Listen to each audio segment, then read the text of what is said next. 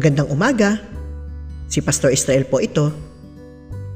Ang ating pong devotion ngayong araw na ito ay matatagpuan po natin sa aklat ng ikalawang Korinto, chapter 4, verse 16.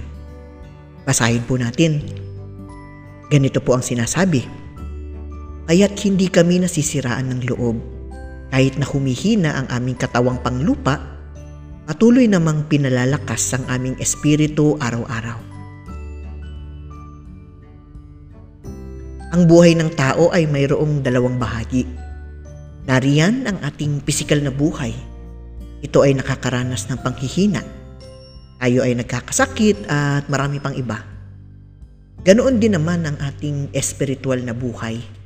Tayo minsan ay nakakaranas ng panghihinang espiritual. Sa talata nga pong ito, sinasabi ni Pablo na kahit pa ang kanyang pisikal na katawan ay nagiging mahina na, ang kanya namang espiritu ay lumalakas araw-araw. Normal lamang po sa atin ang makaranas ng panghihina sa maraming aspeto ng ating buhay. Ngunit nawa ay panatilihin nga nating malakas ang ating buhay espiritual. Panatilihin natin ang ating relasyon sa Diyos.